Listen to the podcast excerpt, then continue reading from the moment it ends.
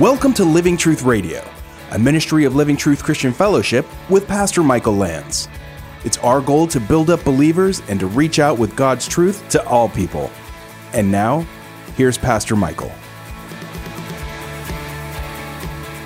Verse 3, Genesis 21. You know, there's in Psalm chapter 2 when the the human nations and kings are depicted at as you know shaking their fist at god and, and they want to assemble their armies to fight god. The bible says god he laughs.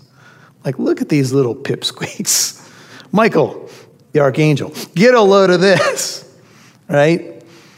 God knows what he's doing. He has made me glad. You know i don't always realize the promises in the moment, and sometimes I don't always feel that they're here. But God sometimes just says, Michael, walk by faith. Don't walk by sight. Don't walk by what you see. Trust me. And we all go through these times where, you know, we don't always have the evidence right in front of us. And God says, I want you to walk on a promise and rise above your circumstances. And so laughter came. There are beautiful parallels between the birth of Isaac and the birth of Jesus.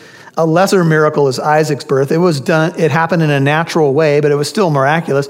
Jesus' birth was definitely supernatural. From the lesser miracle to the greater miracle, Isaac becomes a type of Jesus Christ.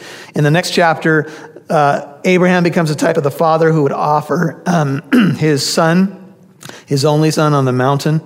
When Mary was told by the angel that she's going to uh, give birth to a child, she says, How can this be? I'm a virgin.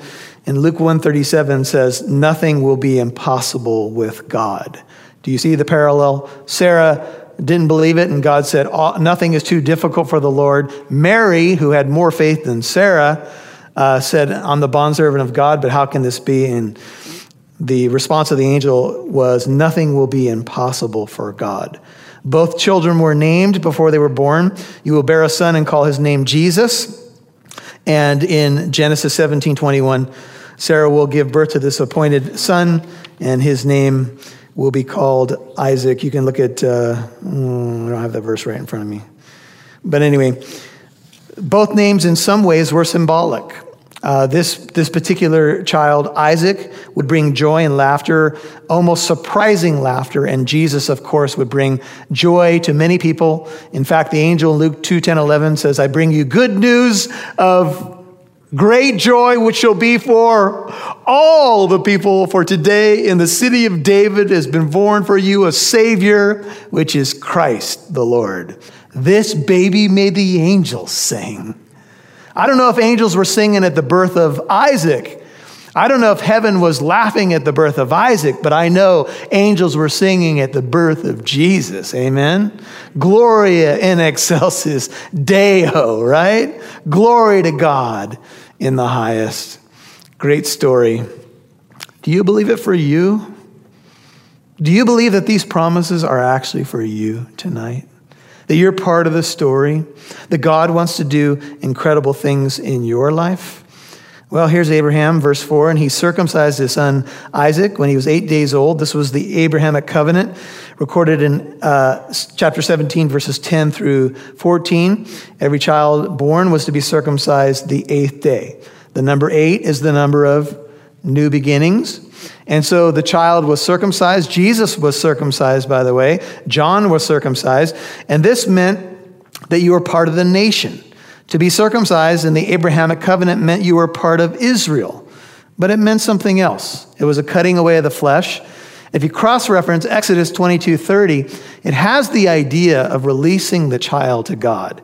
In Christian churches, uh, most evangelical churches, although this does happen in some Christian churches, we don't baptize children, but we dedicate them. And when we dedicate a child, what we're saying, what those parents are saying, whether they know it or not, is I'm dedicating this child to your service, O God. It's almost a type of circumcision, if you will, because what it means is this child, even though I, I know this child is mine for a season to rear the child and take care of the child, ultimately this child belongs to you, God. And so that's another layer of circumcision. Now, Abraham, verse 5, was 100 years old when his son Isaac was born to him. And part of the miracle here is Abraham was not only given strength and Sarah to bear Isaac, but after Sarah died, write this down Genesis 25, 1 and 2, Abraham remarried. He married a woman named Keturah. And get this, he had six more sons and lived to the age of 175. Moses, when he got going really with his ministry, was 80. And so some of us, you know, when we get a little older, we're moving to a retirement age, perhaps, we think, well, you know, maybe I'm not going to be as usable. But you know what? God did incredible things through younger people and older people in the Bible. And Sarah said, God, verse 6, has made laughter for me. Everyone who hears will laugh with me. And she said, Who would have said to Abraham that Sarah would nurse children? Yet I have borne him a son in his old age. And every time they called him, Isaac, dinner's ready, what they were saying is, Laughter, come, come and get your dinner. Laughter every time they called him. The whole story. His name is a reminder of God's faithfulness. He has made me glad. Psalm 92. I'm going to just read it. This is verses 1 through 4. It says, It is good to give thanks to the Lord and to sing praises to thy name, O Most High, to declare thy loving kindness in the morning and thy faithfulness by night. With a ten stringed lute with, and with the harp, with resounding music upon the lyre. For thou, O Lord, hast made me glad by what thou hast done. I will sing for joy at the works of thy hands. Psalm 92, 1 through 4. I'm a little biased, but when my son was up here playing piano, I felt like I was on holy ground tonight. Did you?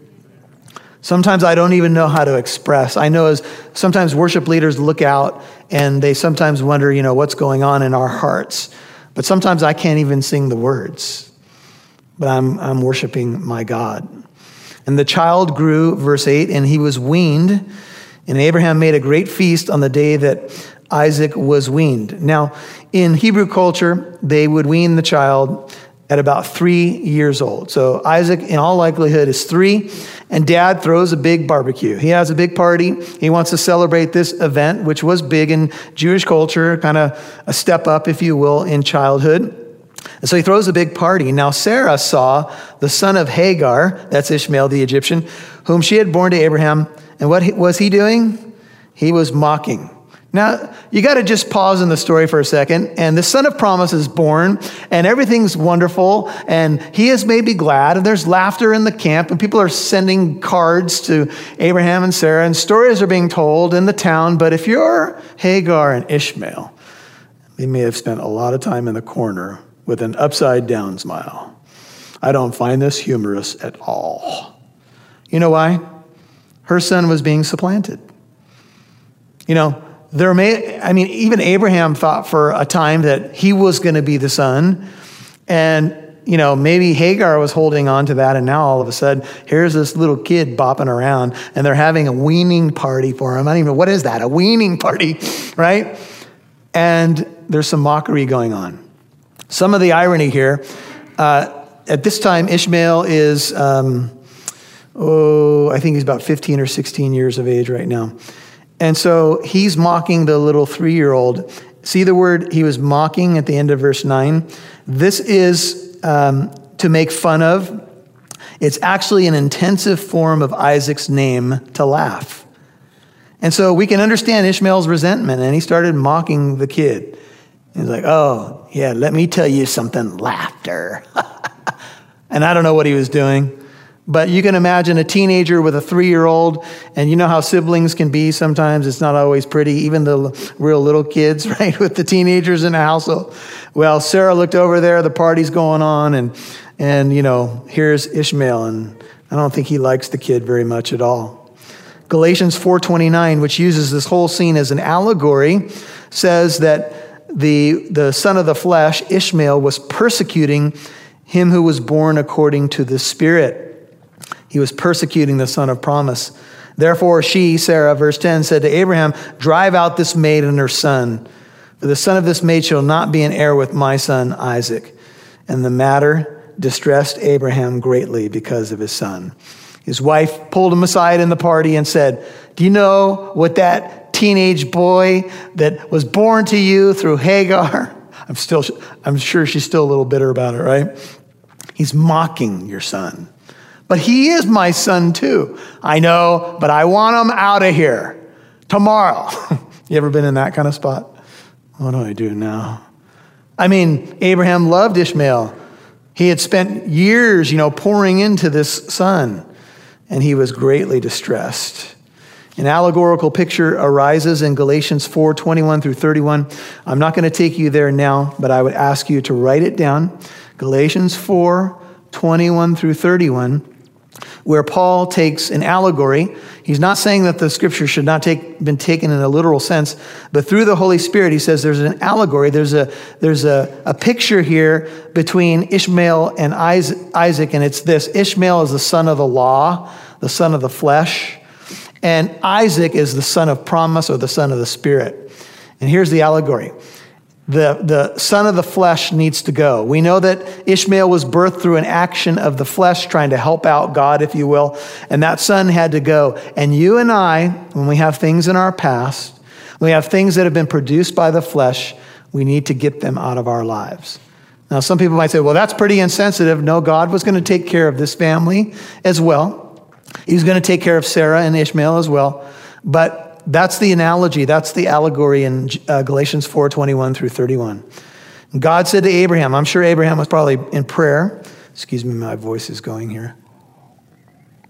Maybe his prayer was something like, God, what do I do? Look at verse 12. And God said to Abraham, Do not be distressed because of the lad and your maid.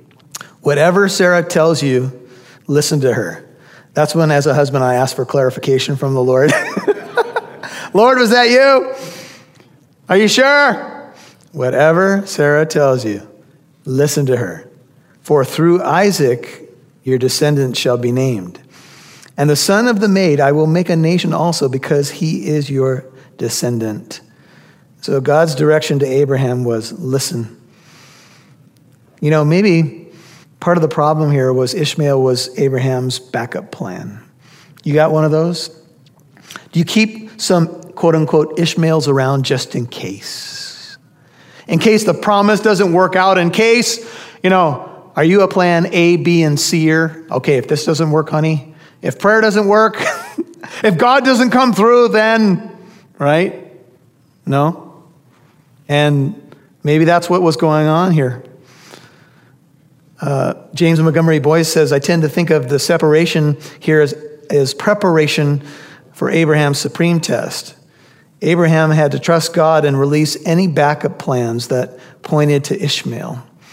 Is God asking you to release a backup plan tonight?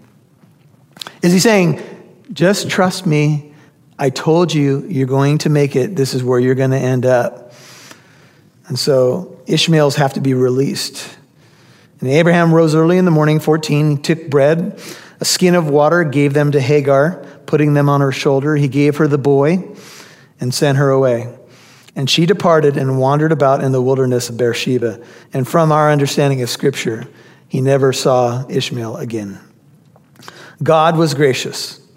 He took the self created mess of Abraham and Sarah and worked it all together for good.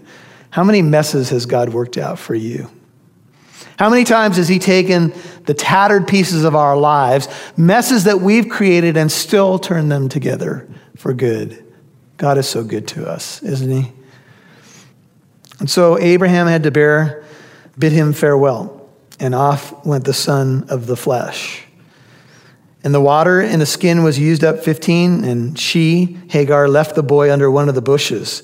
Then she went and sat down opposite him, a bow shot away, and she said, do not let me see the boy die. They're out of water, they're in the desert. She sat opposite him. She lifted up her voice and wept. And God heard the lad crying. And the angel of God, who will appear in the next chapter, the angel of the Lord, the same one who intervened to stop Abraham from killing Isaac, called to Hagar from heaven.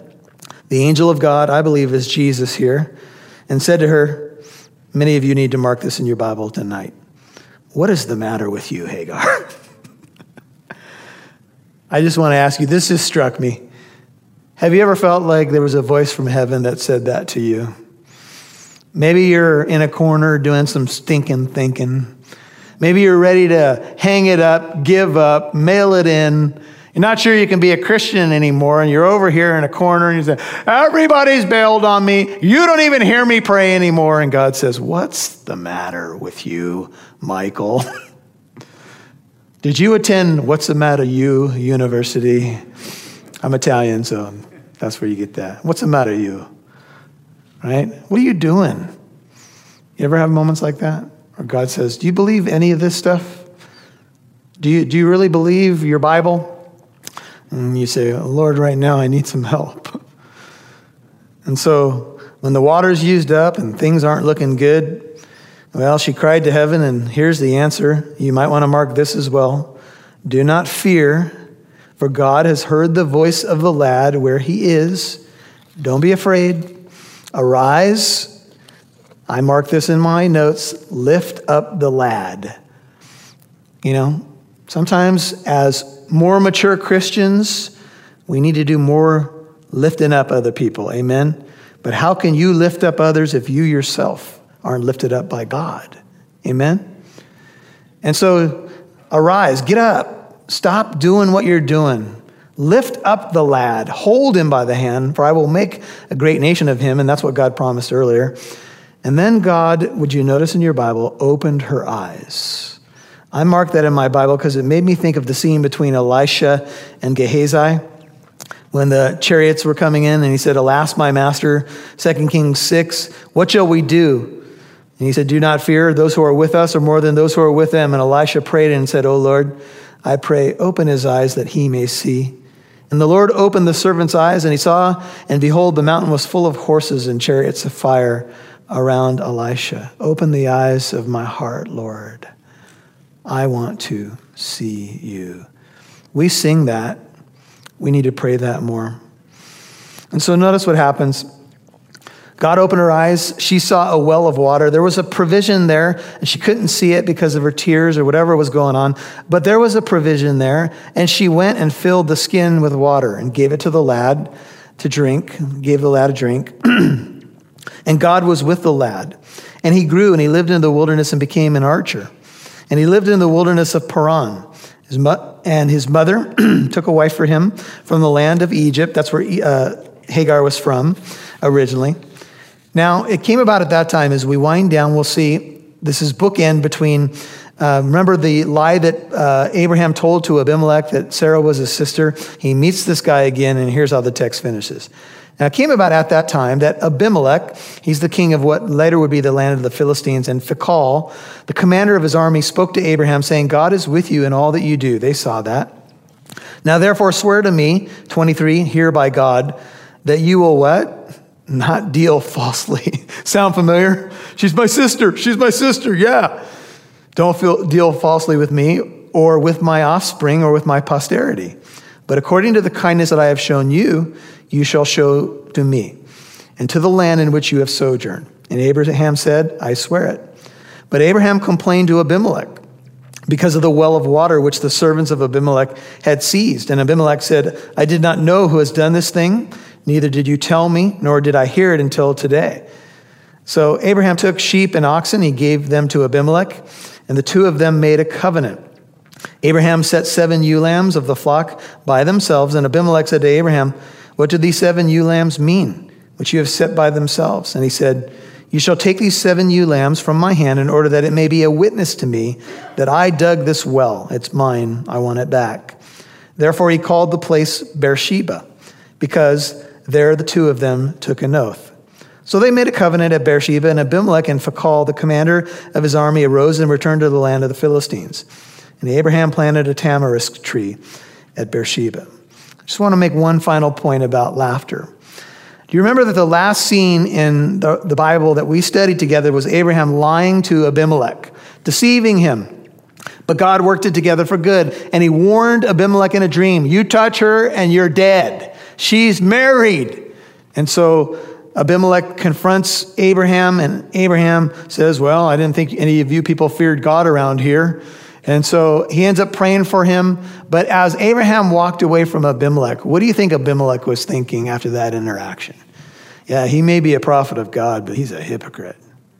Do you think there was a little bit of a bad taste in Abimelech's mouth? Like maybe the witness was a little tarnished. Anybody, maybe some of you are relating to this. You have an interaction that's taken place. You haven't resolved this with this person. Maybe the person's a non Christian, and you were not the greatest witness in that interaction. Well, look at what happens here. God has allowed an opportunity to heal this interaction. This is even a restoration of that relationship that had been left a bad taste, and God allowed it to be healed. And both men were able to move forward and perhaps even to laugh about it later. Do you remember when you said she was your sister? Yeah, yeah I remember that. You remember how God told me he was going to kill me in my dream? Yeah, I remember that. Right? And somehow God allows a restoration to occur. You may be going through something tonight where you need that to occur. Look at what Abraham does at the end. Abraham planted a tamarisk tree. I think it speaks of blessing and prosperity at Beersheba.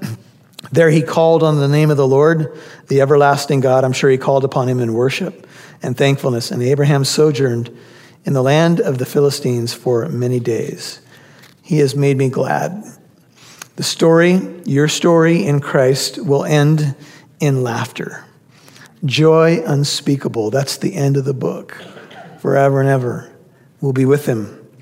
Fullness of joy pleasures at his right hand forevermore. Psalm 16. The question is Is he your Lord? Are you walking that faith walk right now? Do you know him? Do you know the blessings and the goodness of God?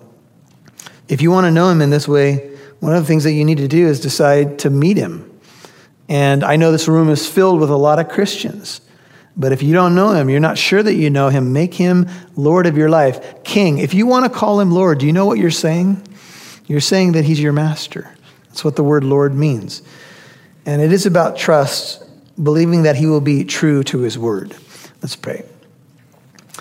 Father, thank you that you've made us glad. Thank you that you are an awesome God. Thank you that we can offer to people a God who is true to his promises. You know, you many hundreds of years before Jesus came 500, 1,000 plus years you made a promise a Messiah would come. You told about the place of his birth, you told about the way he would die. You even prophesied his resurrection, his betrayal. And it took a long time. In Isaac's case, 25 plus years. In Jesus' case, some of the prophecies, people had to wait for a thousand years. That's a long time. But then it happened. And Jesus came, and he was born on that Bethlehem night to save us, to make us new again, to give us hope again. This is what we give to our world a reason for the hope that is in us. And we do it with gentleness and respect. Lord, thank you that you're with us on the sojourn and that this story will end in laughter. And whatever may be weighing on our hearts tonight, help us to release it to you. Help us to release the Ishmaels in our life to you. The things that we've allowed the flesh to dominate, areas of our life, let us let it go. Let us think on that voice from heaven what's the matter with you? I'm going to open your eyes and open our eyes to blessings that we often miss, Lord, right in front of us. Make our hearts glad. Fill us with joy, not a plastic smile but joy that flows from the fountain of God. As we look to Jesus, the author and perfecter of our faith, who for the joy set before him endured the cross, despised the shame, and has sat down at the right hand of God. Let us not grow weary. Let us keep our eyes on him. What he started, he will finish. In Jesus' name I pray. Amen. As we continue to look at Genesis 21, we see that trouble starts in the tent. After there's laughter, there's some trouble. And that's kind of the way life is, right? But sometimes we go through a day, sometimes an hour. It's not full without laughing and crying. And this did happen in the tent of Abraham as Isaac was born, this miracle child, the child of promise came along. You know, there was trouble. And as the child grew and was weaned, and there was a feast for Isaac, there was trouble, and that is that the son of Hagar, Ishmael, was mocking little Isaac. He was mocking little laughter. And so Sarah said to Abraham, Drive out the maid and her son. It's time for them to exit stage left. And this was tough for Abraham because, you know, he loved his son. He loved, obviously, Isaac, but he loved Ishmael as well. But God intervened and said, Don't be distressed because of the lad and your maid. Uh, follow what Sarah tells you, and I will make of him a great nation. And Abraham had to do something that's tough to do in life. He had to let go, he had to let Ishmael go.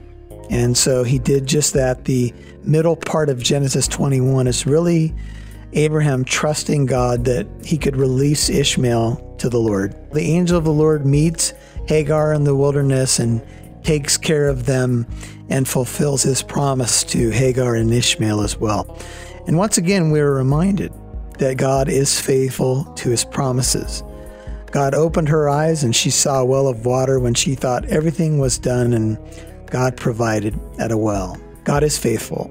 And the lad grew, and he lived in the wilderness, and he became an archer, and God made him a great nation. And I just want to remind you that whatever side you're on, in terms of looking at life, whether you're Abraham or Sarah, or you're Ishmael or Hagar or you're Isaac, God was faithful to his promises. And in a past study, we looked at Hagar. She's kind of the one that's overlooked largely in the book of Genesis, but God had a promise for her as well, and he did not forget about her, and God has not forgotten about you.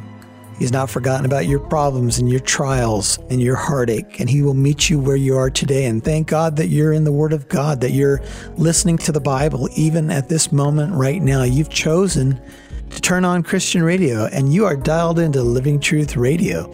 And we're so appreciative that you are.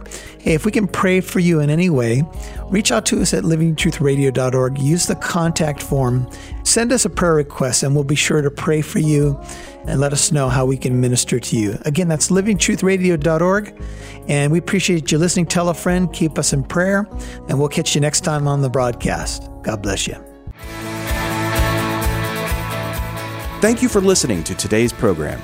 If you'd like to listen to this message again, learn more about our church in Corona, or to access archived messages, go to livingtruthradio.org and click on the Church tab. You can follow us on Instagram at Living Truth Corona or download the Living Truth Christian Fellowship app on Apple and Android devices. Living Truth Radio is a listener supported ministry. You can partner with us by donating at livingtruthradio.org.